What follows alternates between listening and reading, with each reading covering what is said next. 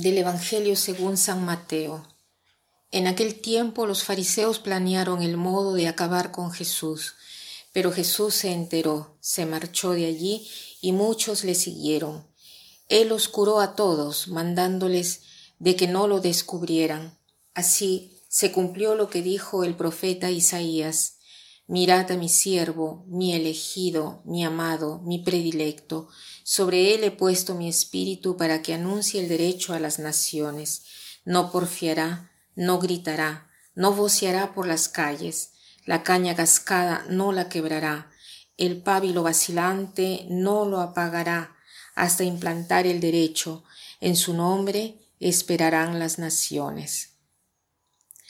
Mateo nos habla hoy de la reacción de los fariseos y de la gente eh, por el comportamiento de Jesús.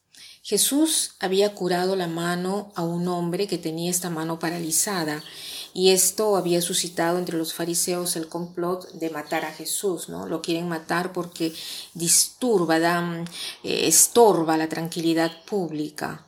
Y la gente, en cambio, tiene una versión diversa, está muy entusiasta y es más, aquí dice, muchos lo siguieron y él los curó, o sea, los curó a todos, a todos los curó, ¿no? Pero aunque curó a todos, Jesús dice de no publicarlo, no andar diciendo qué cosa es lo que él había hecho, ¿no? ¿Por qué? Porque no quiere que se sepa, ¿no? Eh, porque no quiere que su divinidad aparezca de manera clamorosa para suscitar solo el entusiasmo, ¿no? Y basta, sino que quiere que se reconozca en él el Hijo de Dios con sabiduría y no por un entusiasmo del momento de una curación. Además, Mateo habla de la profecía de Isaías como el siervo de Yahvé, ¿no? Y nos hace ver Mateo cómo en Jesús se realiza en plenitud la profecía del siervo de Yahvé. En efecto, la profecía que dice, dice, mirad a mi siervo, mi elegido, mi amado, mi predilecto. Sobre él he puesto mi espíritu para que anuncie el derecho a las naciones. No porfiará, no gritará, no voceará por las calles.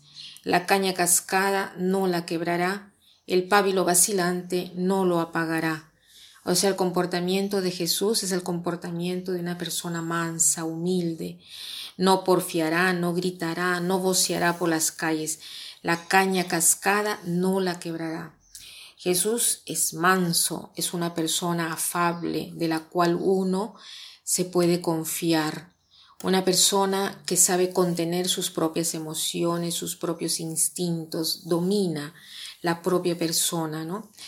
Tratemos entonces hoy mm, al menos de, de tratar de ser así, ¿no? Este podría ser el propósito, sobre todo lo que dice aquí, dice no, no gritar, aquí dice no gritará, ¿no?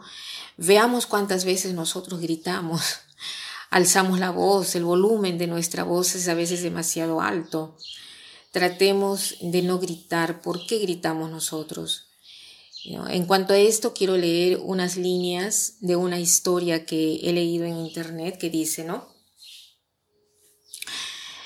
Un día, un pensador pregunta a sus discípulos, ¿por qué gritamos?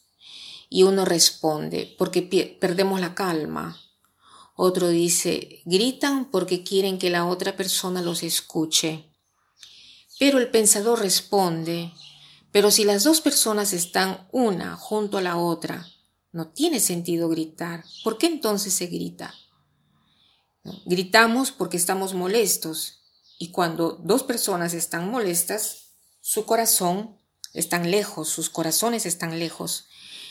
Gritamos porque tratamos de acercar la distancia y tanto más uno se molesta, tanto más se necesita gritar. Pensemos ahora a dos enamorados.